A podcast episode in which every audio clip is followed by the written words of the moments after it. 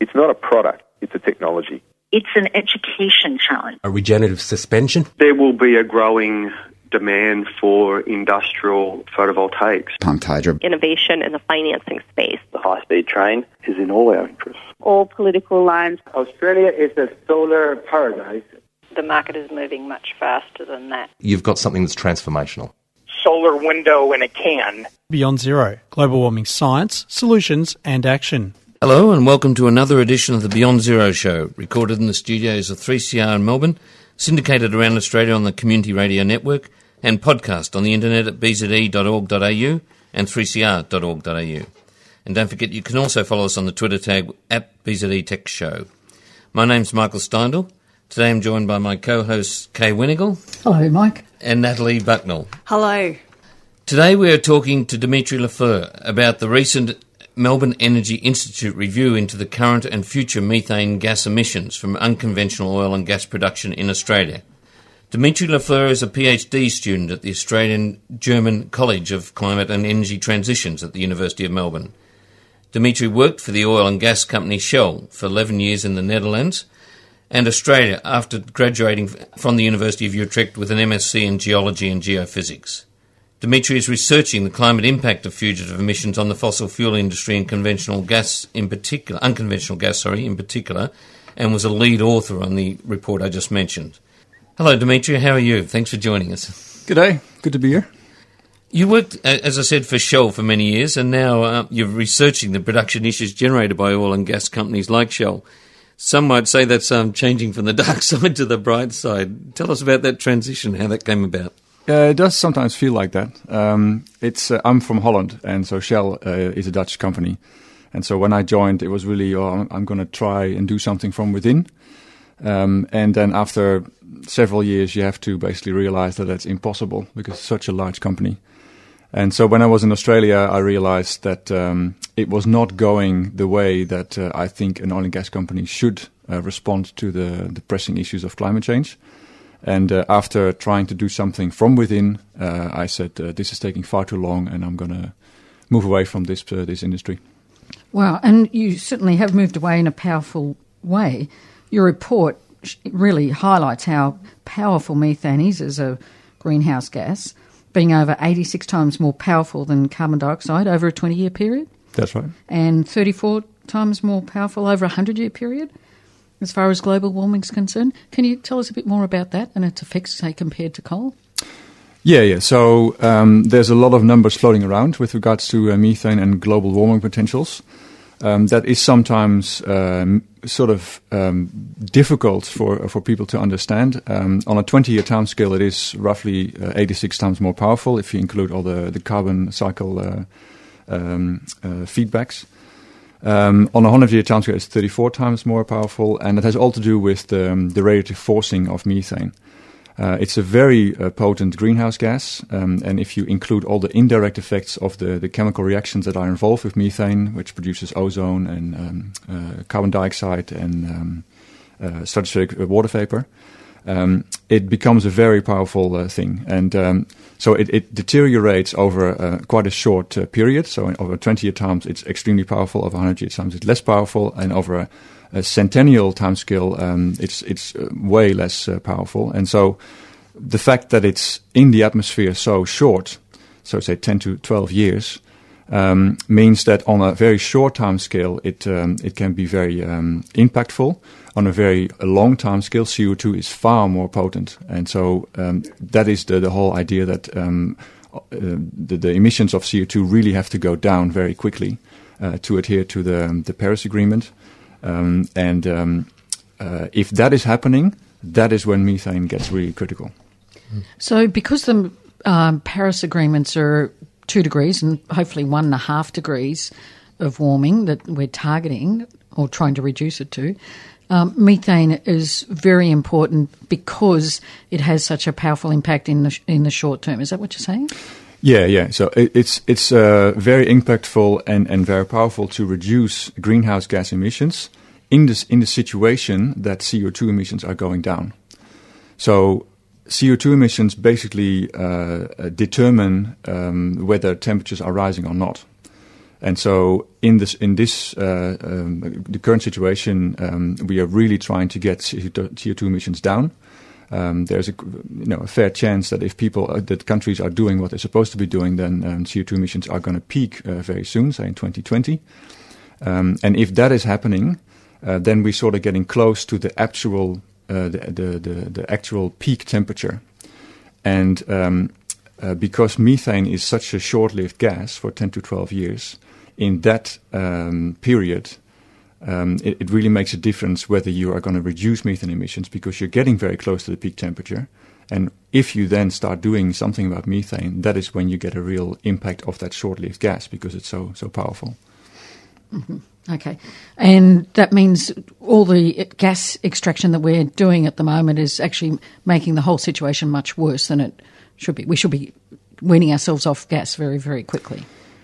Yeah, so if, if the fugitive emissions or methane emissions uh, in general uh, are much higher than we think they are, then uh, gas has a much larger impact on um, on the climate.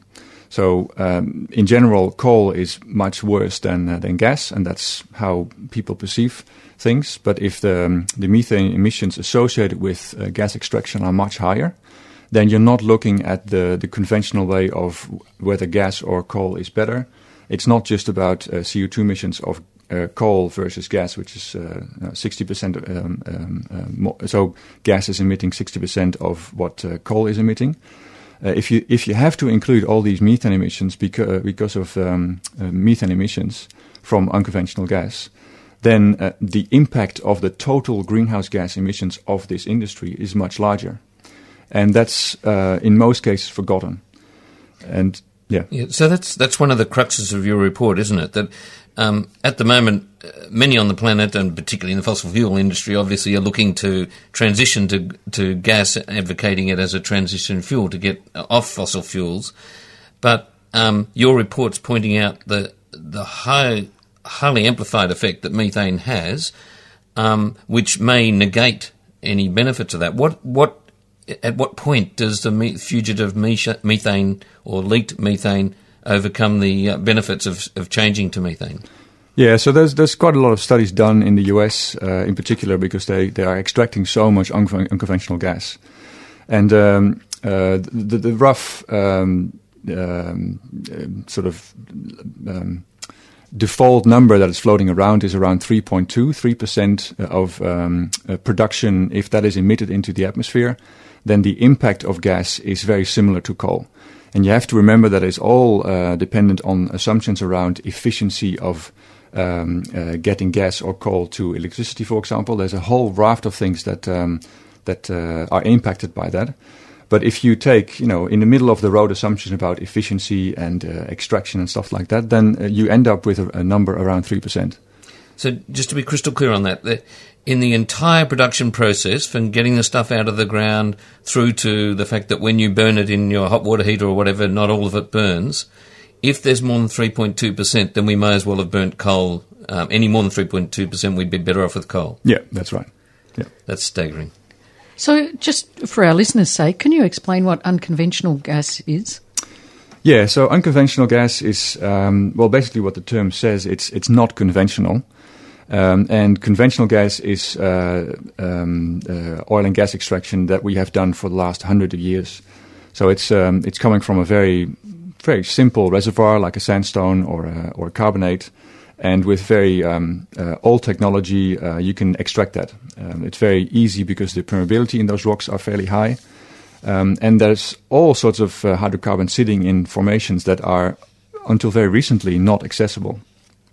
So the, the unconventional gas that we're talking about, or, or oil and gas in general, sits in reservoirs which are uh, shales or extremely tight sandstones, um, uh, or even coal seams. And uh, until very recently, it was not really known how to get um, hydrocarbon, hydrocarbons out of there um, economically. So in um, in the mid 2000s, a little bit earlier actually, um, in the US, there was some real technological breakthroughs around horizontal drilling and hydro- hydraulic fracturing um, that allowed the companies to extract enormous amount of oil and gas uh, on a very economical basis. And so that's termed uh, unconventional because it was not conventional. Um, it's it's basically getting hydrocarbons out of areas which are um, much more difficult uh, compared to the the, the, the, the hundred years old uh, technologies. So in Australia, where, where are we at with the unconventional gas, oil and gas industry? Yeah, so um, Australia has an enormous amount of uh, resources um, in, in the unconventional sphere. Uh, the ones that are now being developed are um, coal seam gas, um, that's in Queensland, uh, and that comes from the coal seams, which is um, in the unconventional space even a very unconventional uh, um, uh, area uh, because it's from coal seams, and not, that's not so much uh, something that the oil and gas industry has been uh, doing uh, on a regular basis. Um, so that's one aspect, coal seams. Uh, the other one is, uh, like I said, um, shales. Australia has enormous potential in in shale gas, particularly in the Canning Basin, which is in West Australia. Uh, but the, the downside there is that it's so far away from the market that it's uh, going to be very expensive to get that to some some market by, with, with, a railroad or with pipelines or an LNG export terminal or what have you. Uh, so that, that's a long way off. But development currently is in, in Queensland in coal seams. For those of you that have just joined us, we're talking today with Dimitri Lafleur about um, methane gas emissions in Australia and how they're being measured or not. So, Dimitri, um, by 2017 in Australia, unconventional gas production will have increased threefold since 2013, when the Queensland coal seam gas exports are combined with the West Australian and Northern Territory gas ex- uh, production. And so Australia will overtake Qatar as the world's largest ex- gas exporting country. Does that mean Australia is going to be a world leader in methane emissions as well? Uh, let's let's hope not. Um, it's uh, well, yeah. The, the fact is that we don't really know uh, what's happening on that front. Um, it's true that Australia is going to take over uh, Qatar as the leader exporter, uh, but you have to keep in mind that um, the US is um, extracting far more uh, gas from unconventional sources because it's used on a domestic domestic scale. Very recently, they have started to export uh, gas, which is a, a novelty for uh, for the US because it was uh, was banned. You can't until very recently you couldn't uh, export uh, hydrocarbons from the US. Um, so. Um, there is a lot of there's a lot of more stuff happening in the U.S. and the, the research that has been going on until now uh, is based um, in the U.S. and focused on the U.S. And from that research, uh, it has been shown that um, the unconventional gas exploration and production that has been going in the US um, is associated with much more methane emissions than was uh, anticipated. And yes, uh, on um, US uh, um, extraction is shale gas, which is not the same as in um, in Queensland. Um, but it, yeah, it has to be said that nobody really thought that this um, uh, the scale of the methane emissions in the US could be of the order of uh, where it is at. So the, the research shows that it's uh, depending on basins, um, but it can be between two and ten percent. Um, and 10% obviously um, takes into account uh, assumptions again. But even in, in, basins where this 10%, for example, is happening in the Bakken um, uh, formation in the north of the US, the the EIA, the, the, the, US EIA, has released figures that uh, North Dakota was doing a really good job because they um, they got their flaring of um, of methane down to 10% of production.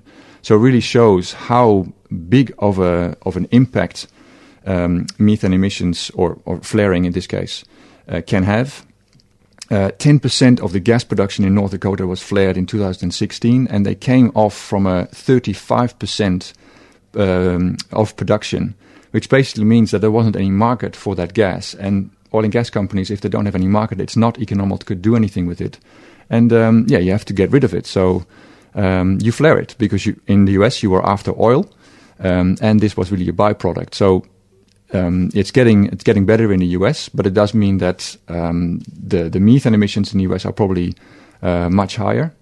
Um, but again, we don't know anything about um, the actual methane emissions in, in, Australia, so it may well be the case that it's much higher than we think. Yeah, I want to get down to that in a moment about what Australia is actually reporting. But just before we do that, and, and coming back to this 3.2%, can you take us through the entire chain and, and where the leakages might and, and do happen, both the stuff that we know? I know your report covers a very limited 43 wells of the 10,000 that CSIRO examined, and even that with limitations. But uh, there were a whole bunch of things they didn't examine, weren't there? Yeah, that's correct. So uh, until until now, people have uh, focused on the the wells, the well pads. Um, that's where people think the the leakages can take place. Um, but yeah, you have to realize unconventional gas is not conventional gas. In conventional gas, it's a few wells uh, per per platform, and that's really it. They're very large wells. In unconventional wells, you have to drill thousands of wells to get the same production. Um, and in Queensland, we're looking at 10,000 at the moment, and they're, they're gonna, probably going to be some 30, 40, 50,000 wells uh, in place. Um, that all has to be connected with uh, infrastructure. So you're looking at uh, uh watering lines, uh, gas lines. Um, uh, you are looking at um, compression stations, mm. Um, which in, involves a lot of flaring as well. Um, are you're looking at um, the, f- the, flaring itself. Is that 100% efficient? Uh, uh, pr- probably not. Um, the, again, the assumption is made that uh, two percent of the flare is not combusted, uh, which means that um, two percent of that that uh, methane is uh, vented. And um, as as a rule, um, the, the the impact of three percent methane venting is similar to the impact of the carbon dioxide associated with the ninety-seven percent that is combusted mm. under a hundred-year timescale. So uh, yeah, that's that's not um, that's not uh, that trivial either. Um, and on top of that, you've got uh, the migratory emissions, which uh, we don't know anything about. Um, it's it's something that is um, it's it's hypothesized on, um, and uh, but there's no real measurements um, uh, in that regards. The only thing that we know is that the the Condamine River in Queensland has been increasing in in bubbling, and that's methane bubbling. Um, there's anecdotal evidence that suggests that there wasn't that much going on before the coal seam gas developments were going on. Um, but to make the, the claim that the, the increase in bubbling is a direct effect of coal seam gas is something that you can't make uh, yet because there's no no measurements taking place. No one did any baselines, and, and there were no baselines mm. because, yeah, at that time the the, the, com- the, companies were allowed to just move in uh, without um, making any baseline. Uh, so this migratory is a new term on top of all the fugitive emissions from leaking of the equipment and stuff. There's also the the possibility and probability of of major leakage where uh, explain the migratory emissions briefly. Yeah, yeah. So the the the odd thing with unconventional gas from coal seams is that you have to extract enormous amount of uh, water from those coal, me- coal seams to lower the pressure because yeah, the water is uh, is basically a mass of a body of um, of water sitting in those uh, around those coals. And so if you extract that water, the pressure of the coal seams decreases, mm-hmm. and that allows the gas that sits on the coals to uh, release itself and be mobile. And so the, the idea is that you drill thousands of wells in those coal seams and you extract that gas that, that suddenly is mobile. Um, but that's not to say that um, gas that is getting mobile away from those wells starts flowing. Mm. And it may well be that it's uh, flowing towards the wells because there's the pressure gradient. But it may well be that it finds an easier way um, uh, away from those wells uh, towards the surface. So you've got faults, you've got um, formations that may not be that um, uh, impermeable as people think they are. Um, you've got um, an aquitard sitting on top of those coals that basically prevents uh, saline um, water from that aquifer moving upward into a different aquifer. But there is data around that suggests that there is um, connection between those two aquifers. Well, if there's a connection and you've got gas that, is mobile close to um, uh, a connection point there, then it may well uh, flow upwards in that aquifer. And so it's possible that uh, gas has been um, uh, flowing towards the, um, the, the, upper uh, aquifer, which is called the Condamine alluvium, um, and found, found a way into a fault which is sitting underneath the Condamine River and got into the Condamine River. But because we don't have um, a lot of measurements associated with that, uh, we don't have any seismic to suggest that there is um, uh, faults present in that area that connect the Walloon coals, which is the, the main coals in that area, and um, uh, the the um, Condamine alluvium. Uh, we don't know whether this um, this bubbling is a direct effect. So, you mentioned um, there is a YouTube video about uh, was it a politician sitting in his boat Yeah, trying yeah, to Jeremy Buckingham. Jeremy Buckingham. And went viral around the world. Yeah. Yeah, that's right. Li- lighting So the put- river. put, putting a match to the gas coming out, and yeah. Um, he just about blew his boat up. yeah, yeah, it was not very smart, but he got the attention. so the Condamine River is in Queensland? Yeah, that's right. Yeah. Right, okay. And just to be um, go over what we just talked about, fugitive methane emissions uh, from wellheads, n- not migratory, compressor stations, gas and watering lines, gas and water treatment plants, decommissioned wells. All these places are areas where emissions aren't measured. Is that correct? Yeah, that's so. Uh, from the wells, uh, people have been measuring um, uh, in 2010, 11, and 14 again. Um, but there's a whole raft of things that uh, also emit um, uh, can emit uh, methane emissions, and um, uh, CSIRO has been measuring in 2014 at wells. Um, but there were places that they couldn't measure anything because the background was much higher, um, and that was because um, equipment around those wells was uh, was leaking methane. But because that was not part of the scope of that uh, that study, um, they couldn't do they couldn't measure anything uh, in the, in those places.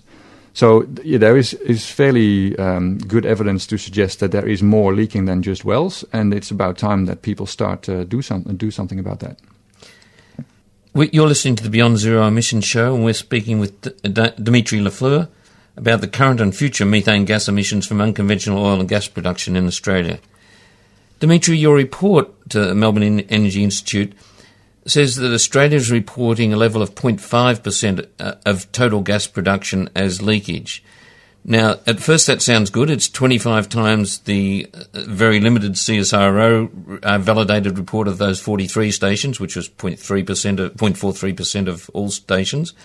It's five times the 0.1% um, figure that's used by APPEA and the environmental studies. But your report also points out, I think it's a third of the revised US figures. Um, it's um, the much uh, some of the US basins are showing two to seven percent, and it doesn't even um, consider migratory emissions. Can you expand on that a bit, please? Yeah, yeah. So the Australian government um, has the figure of 0.5%.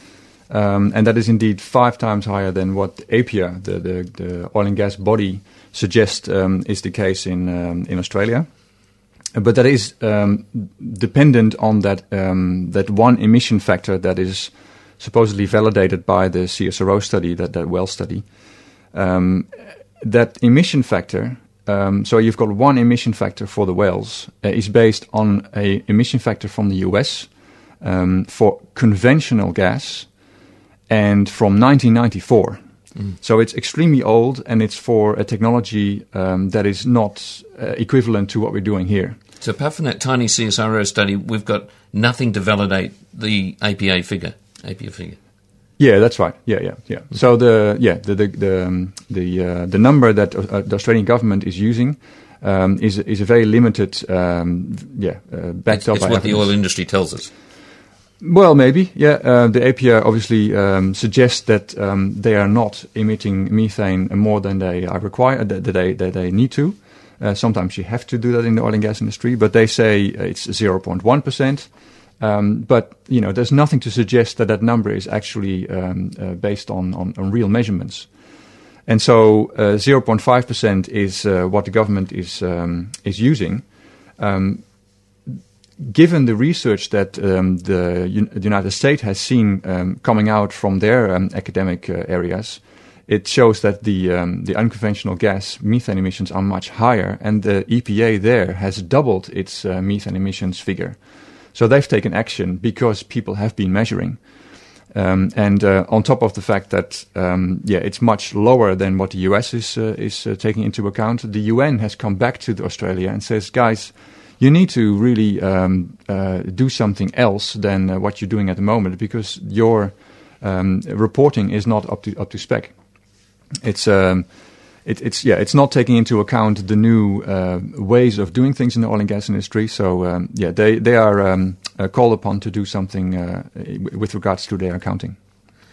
So the UN is concerned about Australia's um, methodologies. I believe they've asked us to um, go and do our homework again and get better figures. Yeah, yeah. They they got back to us and uh, and, and yeah and asked to uh, to update our uh, methodologies. And also, the CSIRO said that reliable measurements in Australian oil and gas production facilities are yet to be made. Is that correct? Yeah, that's right. So the CSIRO has done fantastic work at the wells, um, but yeah, like they said, nobody has done any work in any other areas. And um, yeah, it, it's quite uh, very well possible that in that those areas there are uh, much higher methane emissions than uh, uh, than we think they are. So tell us more about the limitations on the study they have done. Um, I, I, thought they couldn't even measure other wells because the leakage around them was so great that they couldn't even. Yeah, yeah. So they they've done a study at uh, 43 wells. and um, uh, got measurements at uh, quite a few of them. But at a few wells, um, it wasn't even possible because the background um, was so high, um, and and that showed that yeah, much more is um, is leaking away from um, uh, from those well pads and that surroundings uh, of the well pads. Um, they have advocated uh, technologies that are around there to do something about that. You've got a whole raft of technologies how to uh, measure uh, methane emissions um, from from vast areas. Like you know, you can use satellites, you can use airplanes, you can use um, uh, mobile uh, devices like cars, drones. Even at some stage, drones get uh, um, uh, big enough to carry uh, spectrometers, and in real time you can do you can do measurements. So there's a lot of things you can do, and you can even have cameras that can detect gas, um, and you can quantify, not qualify, but you can quantify the gas that you can see in those cameras. It's, it's astounding, and so there's a lot of stuff happen, uh, possible, um, it, but it does require some investment to uh, to get uh, measurements um, from from that area. So, who would be responsible for doing those measurements?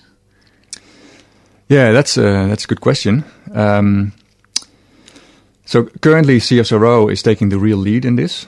Um, the um, uh, Southern Cross University has done some work in 2012.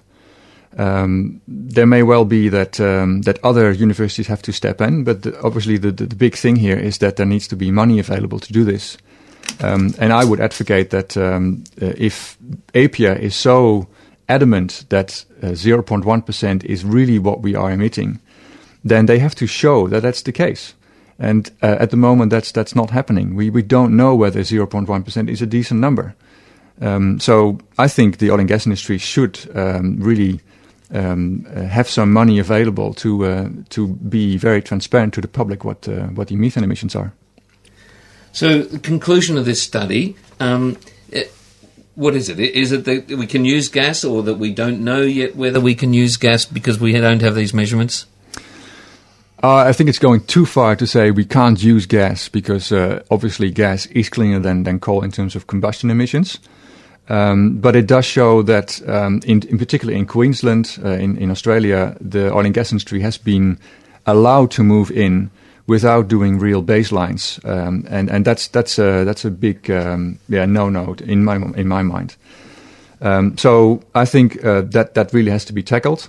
Um, and um, gas may well be a good transition fuel towards the future, um, but uh, it's only a possible transition. Uh, renewables is really where we have to go. We've been talking today to Dimitri Lafleur about the report into methane gas emissions in Australia. Dimitri, thank you so much for your time today. It was very interesting. Thank you. Where can our listeners find out more about this and your report? Uh, it's on the uh, Melbourne Energy Institute website. You can download it there. Uh, and it's obviously also available on the Australia Institute website because they commissioned this study in the first place. And uh-huh. BZE videoed your talk the other night, didn't you? yeah, and that's right. On the BZE uh, Beyond Zero Emissions website, it's also downloadable. Uh, there's also a presentation there that you can watch. That's right. And it's a very interesting presentation. Hmm. Thanks, Dimitri. Thank you. The Beyond Zero show is brought to you by the Climate Change Solutions think tank, Beyond Zero Emissions, and is recorded in the studios of 3CR Melbourne and syndicated around Australia on the Community Radio Network. If you want to listen to this show or any of the others we've done, you can go to www.bze.org.au and click on podcasts. You can also find us on Twitter, BZE Tech Show. Thanks for listening and catch you again next week. It's not a product, it's a technology. It's an education challenge. A regenerative suspension? There will be a growing demand for industrial photovoltaics. Pumped hydro. Innovation in the financing space. The high speed train is in all our interests. All political lines. Australia is a solar paradise. The market is moving much faster than that. You've got something that's transformational. Solar window in a can. Beyond Zero Global Warming Science, Solutions and Action. Taking it to a do it yourself level.